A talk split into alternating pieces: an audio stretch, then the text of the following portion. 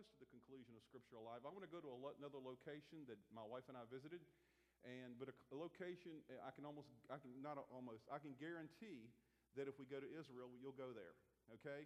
Because this is one of the prime places. We're going to look today at the Garden of Gethsemane.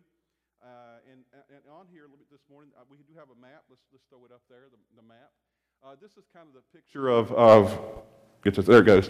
The picture of this is old Jerusalem. This is not Jerusalem today. This is Jerusalem in, in, in Jesus' day, which is smaller now. But the old city, it's still big. It's still a huge area. This is the wall around it. Here's the, the temple courts and everything. Last week, we were up in this area called the Mount of Olives, which is a large mount uh, right, right near Jerusalem. And this is the Kidron Valley that runs down through here. Uh, very mountainous areas. And right here, right there, is Gethsemane. It's at the foot of the, of the Mount of Olives. And it's, uh, become, it's a very famous place in Scripture. Let me give you some pictures of what it kind of looks like. Uh, we're just going to go through four or five pictures. It's, it's what it looks like. It's not a garden like, uh, like our garden back here, okay? It's not that well kept. Uh, there is parts of it that's incredibly well kept, but it's a garden with olive trees and all kinds of. Let's go to the next one. This is a more well kept part of the Garden of Gethsemane uh, down there. Uh, I doubt it looked like this in Jesus' day. You know, it probably looked more like the last picture in Jesus' day. Uh, and then also in this area, too, let's go to the next picture. Uh, there's this church that's built right next to it called the Church of All Nations. It's also called the Church of the Agony. And you can guess why. Uh, it's built in a site they believe uh, there or near there where Jesus was in the garden. And if you go there, it's right next to all this garden stuff you see. And inside the church, this next picture shows uh, this is actually a rock here. Now, do they know if it's the rock that Jesus prayed on? Tradition says yes. There's no way of knowing for certain. They don't have a photograph of that, you know, so to know what happened. But this is what this is inside the church. This is a huge rock, and, and, and millions of pilgrims come through every year to the Church of All Nations, the Church of the Agony, and go through. We went into the church and saw that. Many people go and, and, and pray and touch the rock and whatever here in the church. And this is where Jesus, this is where the, the reason it's really famous, this area, is because of, of Jesus going there uh, prior to his, his death on a cross and his resurrection, going there and praying. And that's what we're going to talk about today, uh, this place as well, uh, this, this place, the Garden of Gethsemane. Now, for most of the gospel accounts, um, we see what I would call the attractive side of Jesus. I mean by that, it's the side that really we like, the side of, uh, of Jesus, this power to heal sick people, um, his compassion for the weak and poor, the authority he had when he, when he spoke uh, the word of God. Uh, we very rarely in Scripture see the, the part of Jesus that we're going to talk about today. The part where we see Jesus going through a struggle. Because we always think of Jesus as everything being pretty easy. You know, he's Jesus, the Son of God. And so he never struggles. True, no, that's not true because we see that today very clearly in Matthew chapter 26. So if you have your Bibles with you today, in whatever format, electronic, paper, whatever, turn to Matthew chapter 26. And we're going to look at some passages today. And I'm going to refer to a couple other ones as well. But we want to, want to talk about this. Now, the interesting thing, we'll talk about this a little bit more later, is the word Gethsemane, the word Gethsemane in, in Greek is actually made up of two words. And basically what it means, the, the word itself is, means oil press. Oil press. It means our, our olive press. That's what the name means. And it's going to time this, we'll show you a little bit later a, very, a video clip of, of something that will help you to understand how that comes across and how it also ties in with the story we're going to talk about today.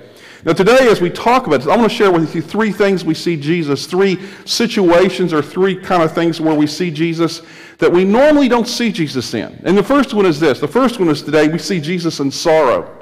He's sorrowful. I mean, we've seen him before when, when his uh, good friend Lazarus had died, and, and he went there and he wept with uh, Mary and Martha. But very rarely do we see this side of Jesus. And so in Matthew 26, verses 36 and 37, it says that Jesus uh, went with his disciples to a place called Gethsemane. And he said to them, Sit here while I go over there and pray. And he took Peter and the two sons of Zebedee along with him, and he began to be sorrowful and troubled.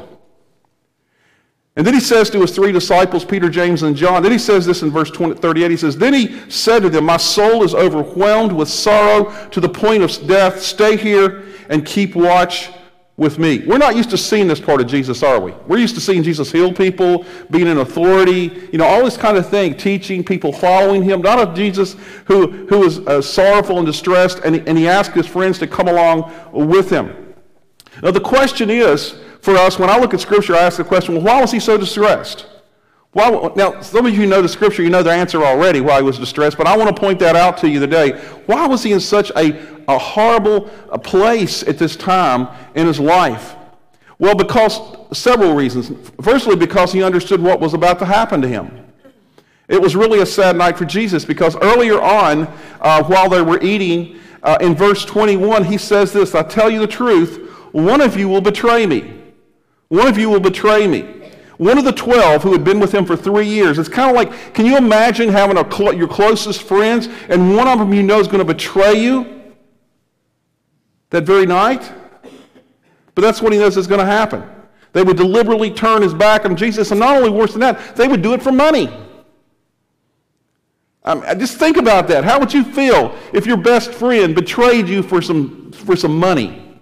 Now, not that they would get much for you, but you know, but the reality is, is, is you know, Jesus, that he knew that was going to happen. And then when, later on in Scripture, when he went to the Mount of Olives, which, once again, Mount of Olives, the Garden of Gethsemane is part of that, Jesus said to his disciples later on, a few verses later, on verse 31, he says, This very night you will all fall away. One of you is going to betray me and sell me out for money, but all of you will, will fall away. In other words, all of you will abandon me and Jesus knew that would, they would all turn and run, all of them, fearing for their own lives and, and leaving Jesus to face death on his own. All of them. After three years of living and working together. Now, it was, ex- it was extremely sad for Jesus, and not simply because of this, but because he knew what was about to happen to him. Because just a few verses earlier, in the first two verses of chapter 26, Jesus, uh, two days before this time, uh, when he's talking to his disciples, he says this. He said, Jesus said to his disciples, As you know, the Passover is two days away. And the Son of Man, who's he talking? Who's the Son of Man? It's Jesus. That's another term for Jesus. The Son of Man will be handed over to be crucified. Not only did Jesus know he was going to die, he knew how he would be dying by crucifixion, which was the cruelest, most tortuous way for a person to die. Death by crucifixion was designed to produce the greatest degree of shame, to inflict the maximum amount of pain, and for the longest period of time. It's to be stretched out. It's not something that's quick and easy. And Jesus knew that was about to happen to him. So you understand why he's struggling. Friends are betraying him. He's going to die on a cross, a horrible physical death. And so it's no wonder in verse 39 it says that he fell with his face to the ground and he prayed. That was his response to all of this. Now, according to the, the this is also recorded, this story is recorded in Luke as, well. And according to Luke, Jesus was in such anguish that it says in verse uh, Luke 22 44 that his sweat was like drops of blood falling on the ground. I don't know what that means exactly. Was it literally blood? Was it, you know, was it, was it so intense that that was the way it was? Whatever. But the reality is that Jesus was in a place here because of the struggle and this agony that he was going through, that, that he was, uh, it was such, such sorrow that he, was, that he was in this condition. So he was sorrowful. Secondly, we see Jesus in struggle. He was struggling with what he was to do. This is Jesus once again, folks, uh, because we see in verse 26, verse uh, Matthew 26, 39, he says, Jesus prays, My Father, if it is possible, may this cup be taken from me. I mean, how many of you would sit there and simply, how many of us, any of us, would simply say, God, I know this is going to happen, but can, if it's possible, can this be taken away from me? You understand the situation here with Jesus. We see as Jesus' struggle because the thing that we so often forget about is that Jesus was fully human, along with being fully God. And how that works, I don't know. So don't come to ask me because I don't know. And if you got a great answer for that, you know, I'll send them to you and you can answer that question. But the reality is the Bible says that he was fully human at this time. It means that he had all the feelings and all the emotions and all everything. And when he was on a cross, he understood and felt every bit of pain that we would have felt if we were were, were there in the same way. And so the humanity part of him will cry out against such pain. Yet his spirit belongs to uh, and wants to, longs to obey his Father's will. The flesh does not want to go to the cross, but the spirit wants to accomplish the Father's plan to save the world. And so Jesus experienced this struggle here, and he was honest to the Father. There was no covering up in a real sense uh, or acting tough. Uh, he wasn't trying to be macho and go like, man, I can take it. You know, like some guys will do sometimes. We act like, you know, if you hurt, go ahead and act like you hurt, okay? It's all right. Now, don't go around and whine all the time, okay?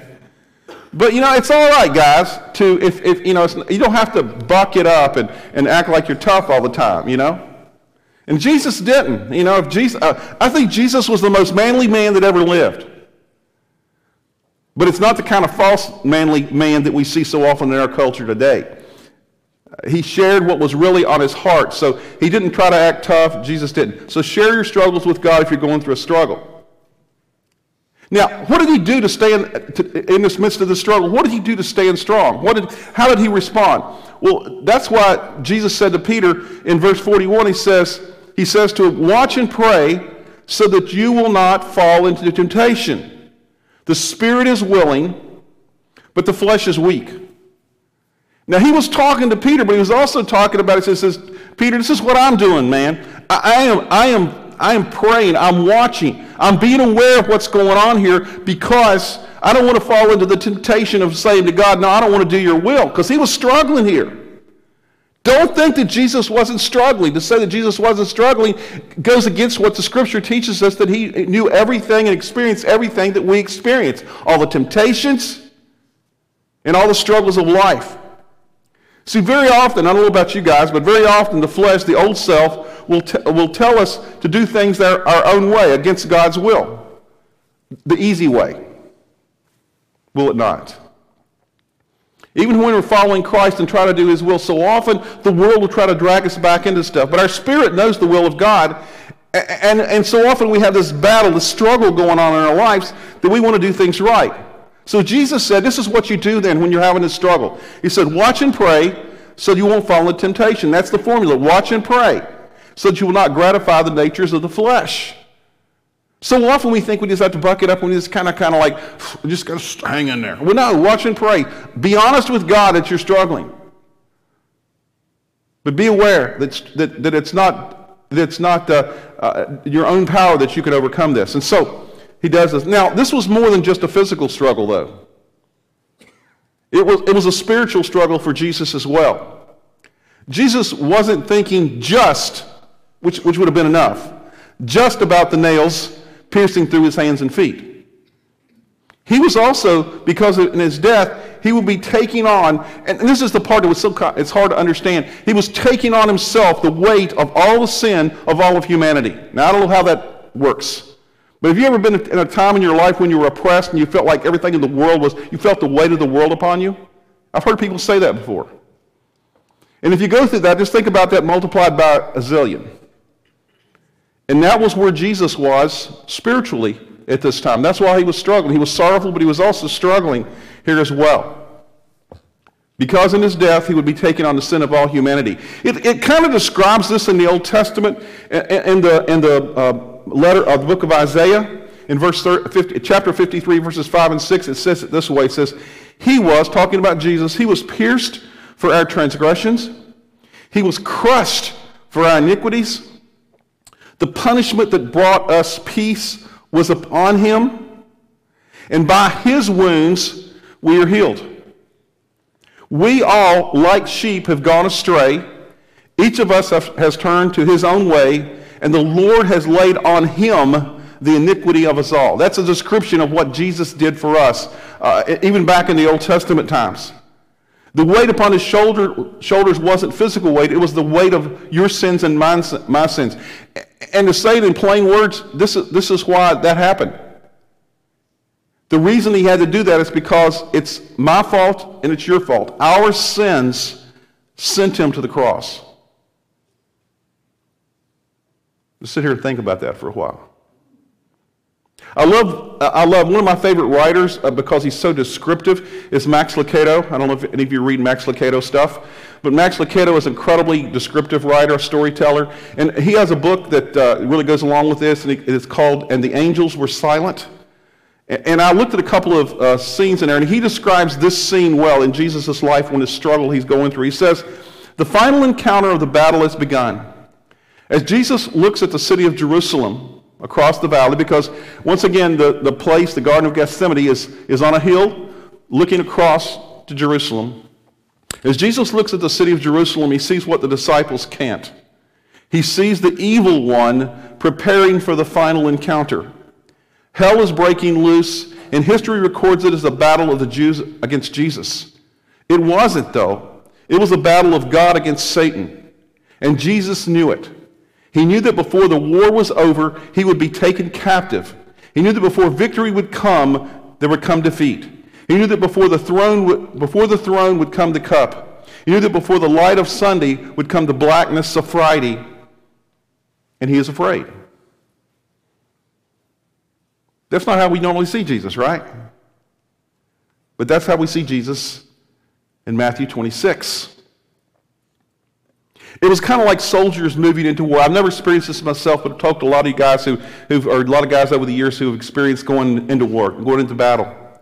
And no one feels good at such a time. Yeah, I'm ready to go to war. You know, I mean, we, they may be gung ho sometimes, but inside, my brother-in-law, who was who was a, a commander in uh, in the Air Force in, in Desert Storm, shared with me that more people. He said people who never will follow Christ, who never admit that they're fearful when they get ready to go into battle, changes who they are. He said he spent more of his time, and my brother-in-law is a Christian. He said, I spent more of my time uh, mentoring and encouraging and praying for people that had never done that in their whole life right before they were to fly in their, in their first mission, not knowing what was going to happen.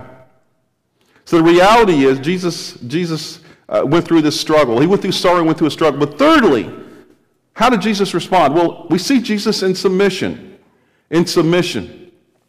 Because Jesus begins to pray, it says in the garden, and he prayed three times. The first time Jesus prays, he says it this way He says, He prays, and this is the outcome, yet not as I will, but as you will, talking to the Father. He goes through sorrow, goes through struggle, the struggle. The outcome of that is to say, Jesus, not as I will, but as you will. And then he goes and he goes back to his disciples, and they're kind of like not staying awake. And then the next thing he does, he went away a second time and he prays, and this is, the, this is where he does. He says, he prays this. He says, My Father, if it is not possible for this cup to be taken away unless I drink it, may your will be done. He goes a little further with his, with his uh, uh, commitment to God, with his submission to God. And Max Lucado says it once again, and the angels were silent. He says this. He knows, he says this about Jesus. He knows what it's like to beg God to change his mind and to hear God say so gently but firmly, no.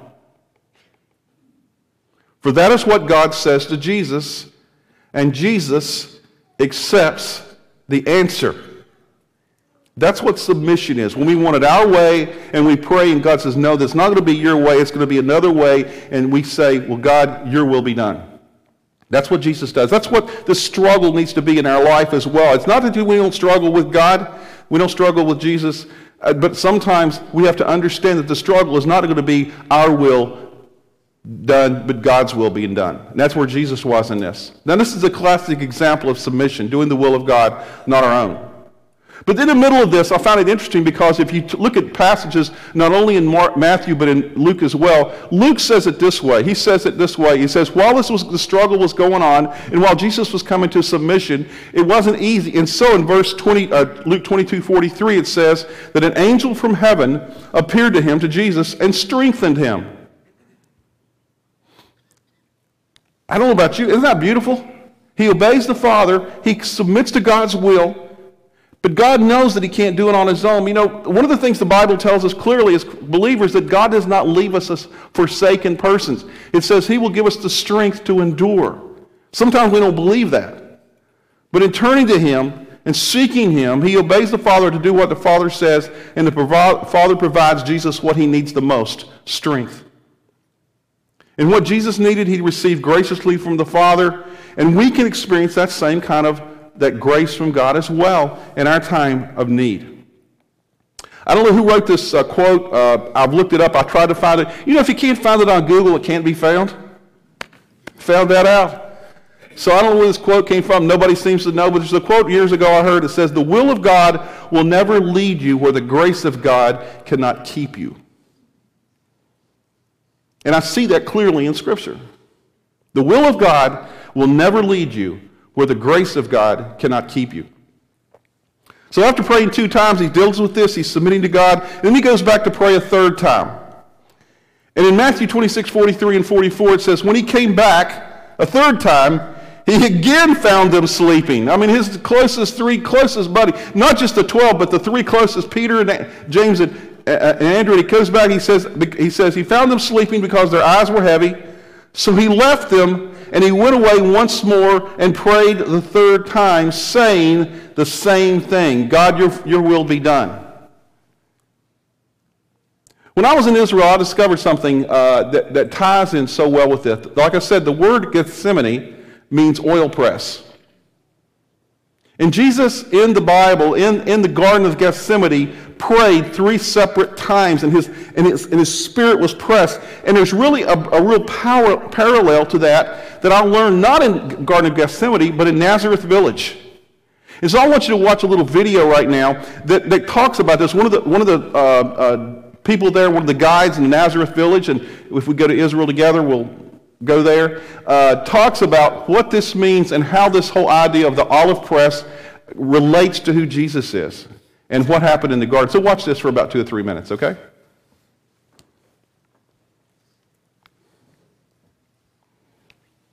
Hello, my name is Majd, and I'm one of the guides at Nazareth Village.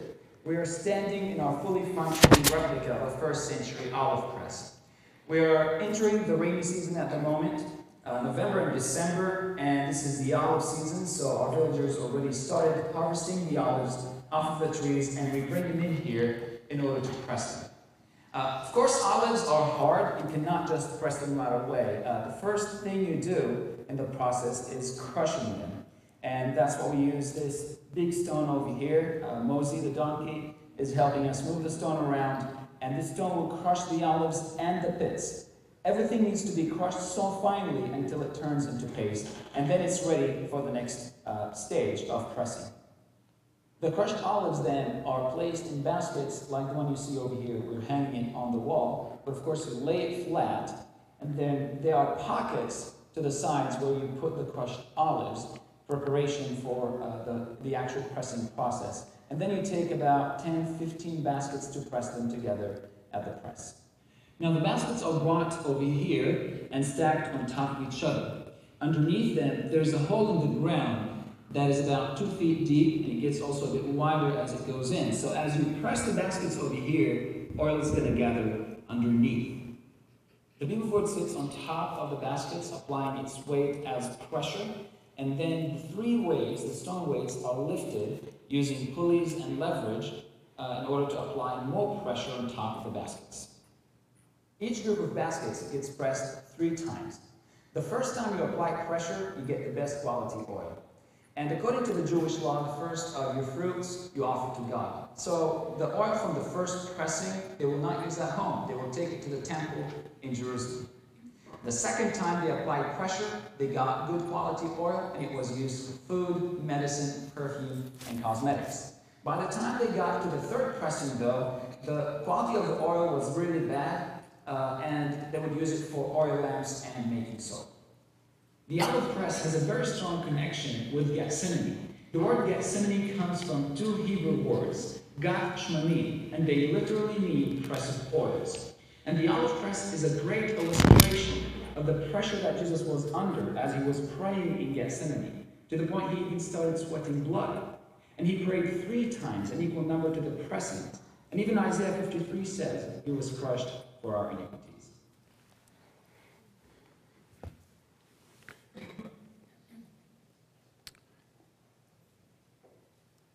I was amazed by that similarity there and what happened as I learned that when I was there. I never heard that before.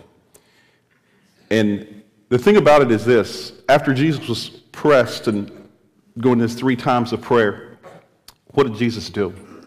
Well, in verses 45 and 46, it says this Then he returned to his disciples and he said to them, Are you still sleeping and resting? Look, the hour is near, and the Son of Man is betrayed into the hands of sinners. Rise, let us go. Here comes my betrayer.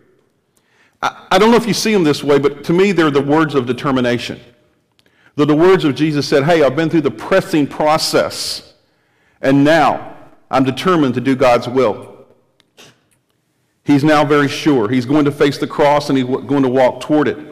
And what we see in Scripture as we look at the next several verses, we're not going to go into them today too much, but what happened next was Jesus came straight to Jesus, gave him the kiss. The officers grabbed Jesus and arrested him, and one of the men with Jesus pulled out a sword, slashed off the ear of the high priest's servant. And, but Jesus told him, Put away the sword. And, and, and, then he says this to him do you, not, do you think I cannot call on my Father, and he will at once put at my disposal more than 12 legions of angels? But how that then would the scriptures be fulfilled that say it must happen in this way? And he says, I can call for legions of angels to come, but if I do that, how can the scriptures be fulfilled? How can the Father's will be done? These are words of submission that God wants to. And so the pressing process did not break Jesus, the pressing process directed Jesus. Jesus was not some poor, helpless victim caught up in some circumstance beyond his control. I hope you understand this. This is not something that Jesus did not fully, after the struggle, go through. Jesus freely, willingly, deliberately, in a real sense, took the journey to the cross. And he was not forced into it by his father, and of course not by the Jewish leaders or the Roman government. Matter of fact, in Scripture, in John chapter 10, even before this all happened, John chapter 10, verses 17 and 18, this is what Jesus says about himself. He says, I lay down my life. Not, no one takes it from me, but I lay it down on my own account. I have authority to lay it down and authority to take it up. He says, you know, I choose this of my own volition. And in Hebrews 5.8 it says this, although he was a son, he learned obedience from what he suffered. Max Lucado, once again from The Angels Were Silent, says it this way, the battle is won, and you may have thought it was won on Golgotha, which we're going to look at next week. But it wasn't. You may have thought the sign of victory is an empty tomb. It isn't. The final battle was won in Gethsemane. And the sign of conquest is Jesus at peace in the olive trees.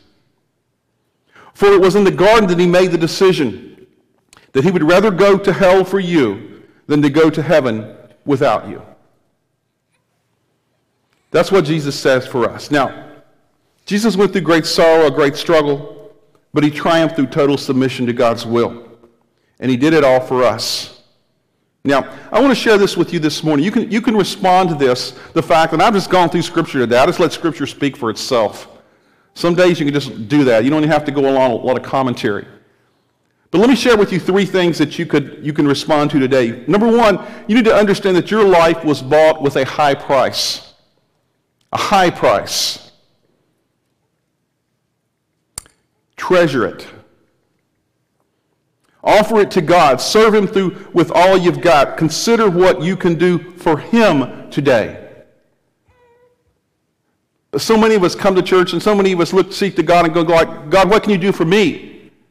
But when we consider what God has done for us through His Son Jesus Christ, we need to consider what we can do for Him because of what He's done for us.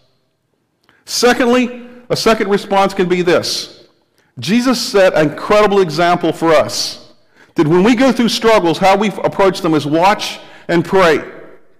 You want to stay strong and victorious in your life? Doesn't mean you won't, go, you won't go without struggles, but what you do is you, see, you first seek God in prayer. The Lord will come to you, and His Bible says He will strengthen you through that process. Thirdly, another response for some of you, you need to accept Jesus as your Lord and Savior. Look closely at the life of Jesus and all that he has said, and you realize that he only he came for only one purpose.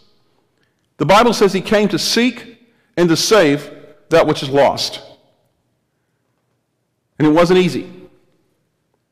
And he did it by dying on your behalf to pay the penalty of your sin, your rebellion against God, and my sin and my rebellion against God.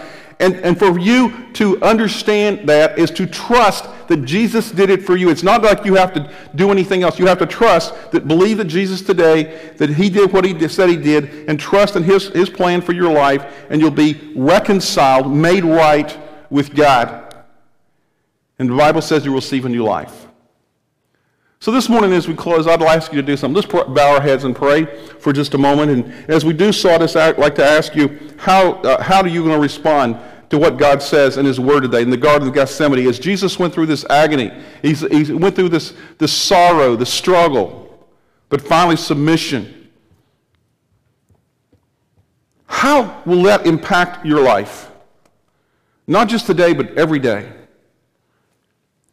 God, I just turn to you right now, and I would ask that you would just open our eyes to what the truth of your word. And then open your eyes to the truth of your word, God, that what you would do in a real sense is you would begin to work in our lives to help us to understand the incredible, the incredible, incredible uh, things that you have done for us.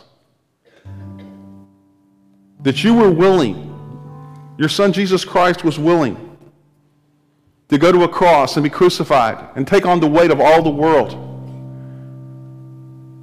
and all the sin of all the world upon his shoulders and to pay for the penalty for our disobedience to you, God.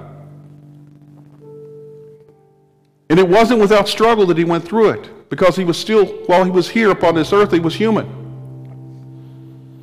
But because of that, God, this morning we can come to you and we can, we can say to you, God, thank you for what you've done.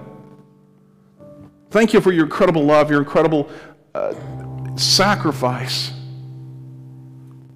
And we'll ask ourselves this question God, in response to that, what must I do? For those of us who have said yes to you already and have trusted you as Lord and Savior, the only response that we can make is God, in light of what you've done for me, what can I do to honor you?